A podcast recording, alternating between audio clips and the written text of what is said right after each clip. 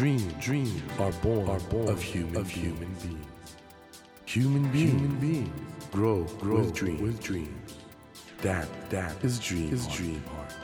When you touch, when you that, touch warm that vibration, vibration, a new dream, a new dream will be born, born of you, of you. Dream, dream heart, heart. ドリームハート政教新聞がお送りします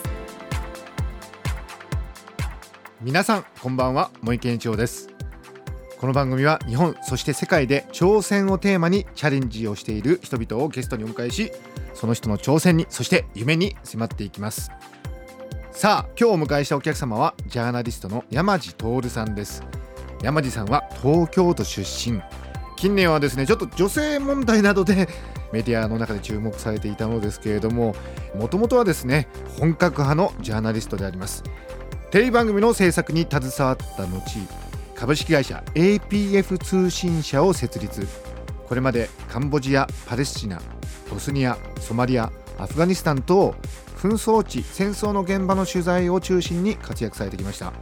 このようにですね海外を舞台にジャーナリスト活動をしてきた山地さんに最近気になるニュースそしてジャーナリストとしての思いなどさまざまなお話を伺っていきたいと思います。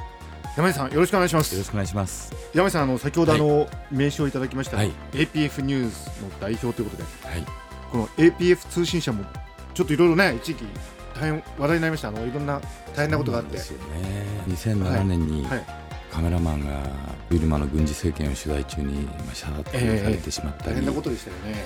まあ、2010年には今度僕がビルマ、まあ、ミャンマーですね、はいはい。潜入取材を試みてで秘密警察に拘束されてそういった意味ではまあ APF 通信社っていうのはいつもなんかトラブルがあると名前がこう出ていくみたいなところがあってですね、まあでもそういうええ。仕事をされてるということですけれども、はい。その山井さんというのは僕はそのやっぱりそういう、まあ、紛争地にも出かけていっていろんなね取材をされてるという、はい。その話をぜひお伺いしたいと同時に一般の方々の間では山井さんというとなんとなく女性にモテるという。ああなんかね。この3年ぐらいそういうイメージが出来上がったみたいでありがたいようななんか恐縮なような今日 あの今日私何と言っていいか分かんないですけどね。お目にかかってやっぱりとても素敵な方だな多分ええ。身長高いですね。そうですね。身長182ありますね182センチであの今声聞いていただいてても分かりますように非常に低音の歌もお得意なんじゃないんですか？いやいやカラオケとかはあまり行かないんですけどあの僕ピアノが好きなんですよね。あこういうところで女性が来ちゃうんですね でなんか非常に知的で落ち着いた語り口でありながらしかし紛争地域に体を張っていかれてるとかいう、そういうことで女性がちょっとあれですかね。で今日はまあその女性のことはまたちょっと後ほどということで、はいはい。その紛争地域を含む取材についてちょっとお伺いしたいんですが、はいはい。山井さんあのジャーナリストっていうことについてね、今の、ええ日本でも随分関心が深まってきてると思うんですが、ジャーナリズムジャーナリストって何ですかね？僕の中の定義はですね、やっぱり視聴者または読者の方、まあ、いわゆる一般の人たちですね、はい。に代わって現場に行ってねはい。でその人たちの目となり耳となりねやっぱり見てきたことそれをきちっとやっぱり伝えるというのが使命だと思いますけどね。我々実際に行くことできませんからね、うん。ええ。気になってても。そうなんですよね。で行ってまあそういうことを見る。しかしそこには当然リスクもあると、はい。そこでなんか貫くものって何なんですかね、うん。そのジャーナリストとして。僕らが現場に行かないとですね、はい。何も分かんなくなっちゃうんですよね。実態が。だから今情報化社会って言われてね、はい。インターネットなんか開くともうさまざまな情報がありますよね。またテレビでも衛星放送 CS 放送、はい。いろんな放送が今まあ茶の間で見れるようになってえで今現在その地球の裏側で起きてることもそうした海外報道なんかを見ればまあ分かる。え、CNN アルジャジーラいろいろね。BBC いろいろありますよね、はい。けれどそのじゃあ実際本当にそれらが我々が見るべき現実がそこにあるのかどうかっていう問題が一つありますね。例えばそのボスニアの内戦というのが昔ありましたね。であれなんかを例にとるとそのヨーロッパの人たちが取材をするその民族の複雑な問は題だったりするわけですけれど、僕らにしてみたらむしろそれ以前に民族の違いというものが戦争にまで発展してしまう現実は何なのかっていうことを、ね、そもそも論ですねそもそももやっぱりはい伝えていかなきゃいけないなと。逆に言うとそのインターネット上で欧米の情報がすぐ手元に入ってきたりするけれどじゃあそれが本当に日本人が見るべき知るべき情報なのかっっていうと必ずしもそれが一致してるわけではなくてだから日本人に対して報道するものというのは日本人が日本人として現場に行って日本人としての視点でそれを捉えてそれを持ち帰ってやっぱり伝えるっていうことをやらないと結局その情報化社会の中で情報はもう山ほどあるけれど結局それが我々にとって本当にあの大切なものなのかどうかというねなるほどむしろなんか情報化社会の方が僕は現実が遠くなってんじゃないかなって気がしますね。そこにジャーナリズム、ジャーナリストの役割があるってことを、ね。足を運ぶということですね、うん。やっぱりね。あの先ほどジャーナリストが現場に入らないと本当のことがわからないんだとおっしゃいましたけれども、そもそもジャーナリストが入ってない国とかうん。地域ってあるじゃないですか、入れない国ですねこういうことはどう考えればよろしいんですかね？だから僕はね入っちゃいけませんよと言われてはい。分かりましたっていうのはやっぱりジャーナリストじゃないと思ってるんですよ僕は。なるほどだから2010年にビルマですね、はい。ミャンマーに僕がはい。潜入取材をしたのは、当時その総選挙を軍事政権が行うと言って、え。選挙監視団も入れなければ海外メディアも入れませんと言ったわけですね。はい。つまり自分たちの都合のいい結果を導こうとする選挙をはい。やろうとしてたわけですよね。入るなと言われる現場こそね入るべきだしそこに入って伝えることが軍事政権やその中で弾圧を受けてる人たちの実情を伝えることなんでそしてまたそれと日本との関係みたいなことをやっぱ考えていくと入れない国ってのは本当いっぱいありますよ。北朝鮮もそうですし、はいはいはい。ただ入る努力をやっぱりしないとただそれは時にね、うん。密入国って言われたりするわけですよ、はいはいはい。そうすると大手メディアの場合はコンプライアンスというね法令遵守の精神というものは大手メディアだとやっぱりそういうとこ入れない入れないですね。間違いなくやらないですねということで山地さんのようなその、まあ困りが利くというか、んまあ自由な立場でいけるという,、まあね。いい、まあ、立場というかね。で僕がだから APF 作ったのも、はい。そもそもね、はい。僕自身はあの今から二十数年前はテレビ朝日で当時久米宏さんがやってた「ニュースステーション」という番組の、まさに大手メディアにいらっしゃる、ええいたんですね、はい。でそこでは当時湾岸危機を伝えたりフィリピンの動乱を伝えたりバングラデシュの災害を伝えたり僕はあの外回りが多かったもんですからただ当時その冷戦後民族紛争というものが勃発した時に結局それまでガンガン我々伝えていたのにやっぱりそこは危ないからダメだということでいくらその企画書を出してもね通らないんですよね。それでそれは言って死んじまったら誰が責任取るんだってそれももちろんわかるんですけれどただじゃあ我々がさっき言ったように現場に行かなくなったら何も分かんなくなるわけですよね。で欧米メディアの報道はあるけれどそれが必ずしも我々にとってね有益な情報かどうかっていうのは分かんないわけで。だからまあそういった意味では本当に大手メディアに席を置いているとまず危険地取材ができないっていうことですね。うんあとそのコンプライアンスに抵触するような、まあ、いわば密入国的な取材は NG だとはいただそうしなければやっぱり取材できないもの。それはもう僕は公益と計りにかけてやっぱ判断すべきでね。うん。だから福島第一原発周辺が汚染されて警戒区域が設定された。でその時にも僕らの現場入ってましたけど一切入れないんだとメディアをその地域にはね。人は入れないんだってなった時にそこで何が起きてるかを誰も伝えなくなっちゃうんですよね。そうするとそれこそ権力であったり事故の当事者たちの思うツボというかねだそこは僕らはやっぱり戦わないとやっぱりダメなとこだと思うんですよね。お。話伺っていうとジャーナリズムジャーナリストっていうのは民主主義の根幹もう本当にそのですね。通りですよね。だから情報がないともう判断うんできないわけですからね、そうですよね。で僕らが取材して提供する情報っていうのは視聴者の皆さんにとってはね判断材料ですから、はい。けれどそこに何の材料もないメディアも危ないから行かないコンプライアンスに抵触するから取材しないって話になるとどんどん現実が見えなくなっていってしまうというね。ん。いや山地さんいいじゃないですか。非常にストレートで。こういうところにちょっと女性がね。まあでも、まあ、僕の過去の妻たちは そのあたりは非常に共鳴してくれてましたんでね。うん。いや山地さん本当素敵だと思います、僕だから女性が山地さんいいなって思うのも。そうですかね。やっぱりもう女性って何かに取り組んでる。うんしかもそれが自分の私利私欲ではなくて、うんそういう公益的なこととかそういうことに取り組んでる姿ってのは本当素敵だなと思うものみたいですから。あとね僕の場合ははいよく言われるんですけど、はい聞き上手なのかもしれないですね。ああジャーナリストとして女性を聞いちゃう。ん僕らほらし仕事柄人の話を聞くのが仕事じゃなはいいですか。はいはい。だから逆に言うとどんな人の話でも興味をこう持って聞けるんですよね。だけどよく言われるその世の男性たちはあまり女性の話を聞かない。自分の話ばっかりしてるでそこがそのうち自慢話に変わってっちゃってこれで女性からしたらあなたの自慢話は聞きたくないわっていう話になっちゃってみたいなね。まあでも山地さんも 自慢話しようと思ったらいくらでもネタあるじゃないですか。いやそれはね聞かれてからね話をすればいいそれはで一切言わないんですね。そうなんです。自分から言っちゃうとね自慢話になっちゃいますからね。我々のこのドリームハートでお迎えしたゲストの中でですね、山地さんと伊集院静香さんはい。がおそらく二大モテ男なんですよ、あ今までね。で伊集院さんにえなぜ女性にモテるんですかっていうお伺いしたところ、ええ。土下座するんですって。土下座して頼むんですっておっしゃってたんですがまあ半ばジョークかもしれない。山地さんはこれっていう女性にはどのようにアプローチされるんですか、ね僕はねやっぱり徹底的に相手視線で自分を見つめますね。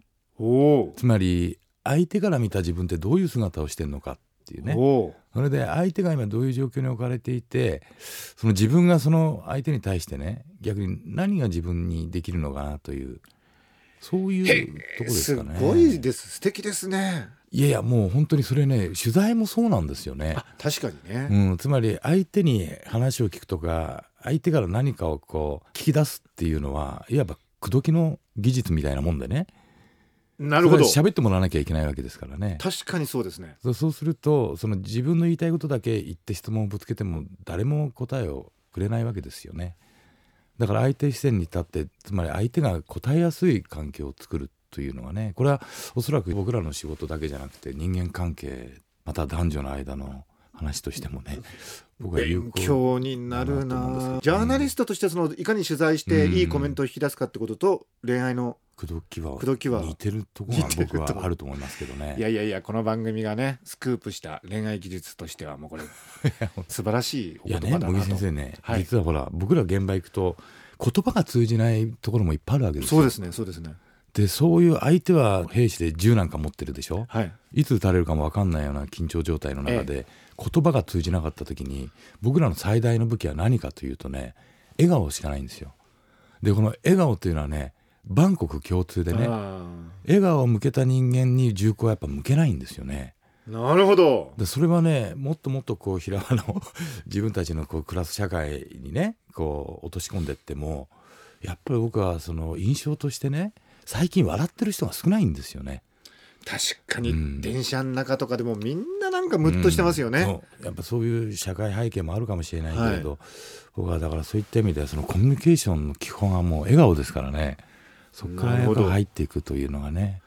うん。いやーなんかね山地さんのモテ技術が明らかになったことであのところで女性関係のニュースというとですねええ。ここのところあの日本を騒がしてまいるそのおぼかた春子さん。ああ彼女ね。どう思われますか？山地さんだったらどういう形で取材をうん。されますか、もう攻撃的な姿勢は捨てますよね。うんうんうん。もうみんな聞いてやら突っ込んでやれとかね。はいはい。みんな思いながらマイクを向けたり会見に今臨んでると思うんですよマスコミの人たちは。記者会見でもなんか検察官みたいでしたよねねマスコミが。でそうじゃなくて、まあ、僕なんかの場合はそれは放送の時にはカットするんだけど装いから入りますよねいつも。あ生きてるお召し物素敵ですね っていうぐらいから。ビビアン・ウエストでしたっけ？いや本当に。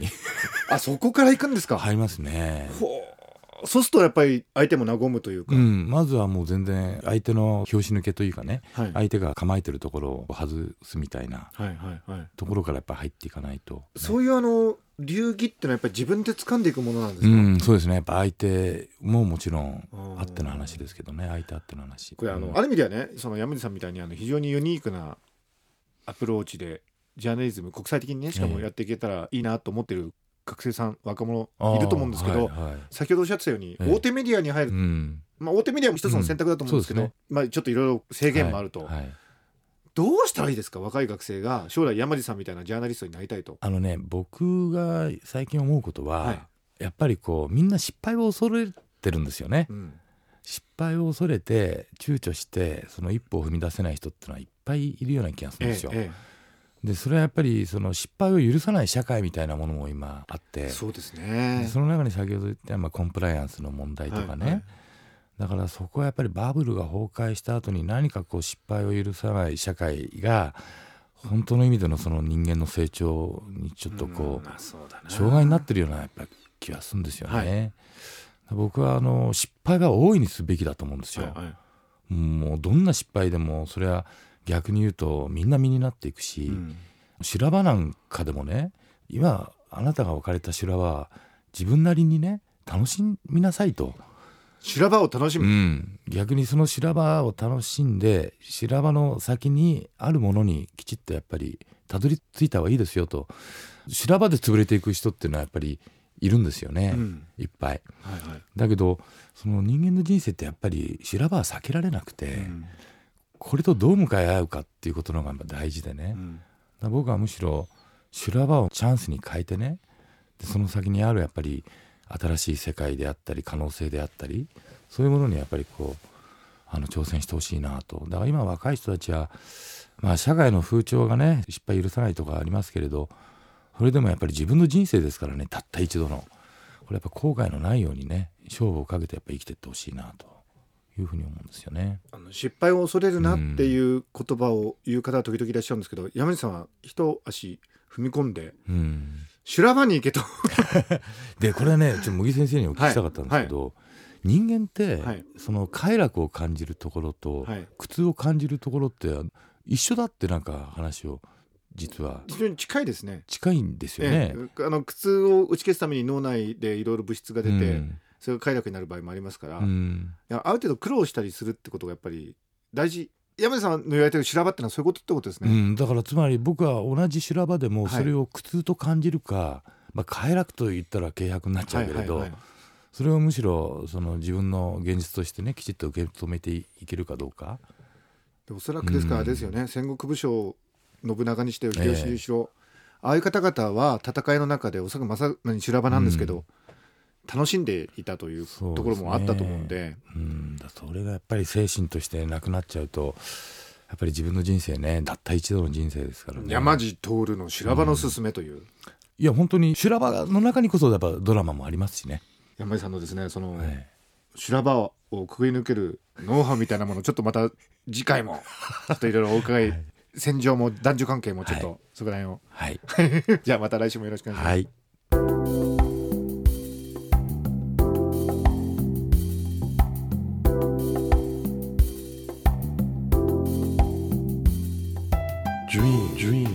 can't be seen, can't be seen with the naked, eye. naked eye.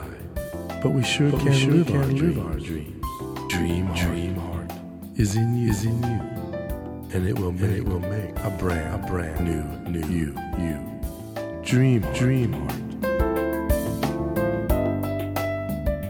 ドリームハート今夜お迎えしたお客様はジャーナリストの山地徹さんでした山地さんはっきり言ってかっこいいですすごく柔らかくてまあ女性問題などまあいろいろ人間的な側面も感じさせつつしかしねジャーナリストはこうあるべきだという一本筋が通っているという。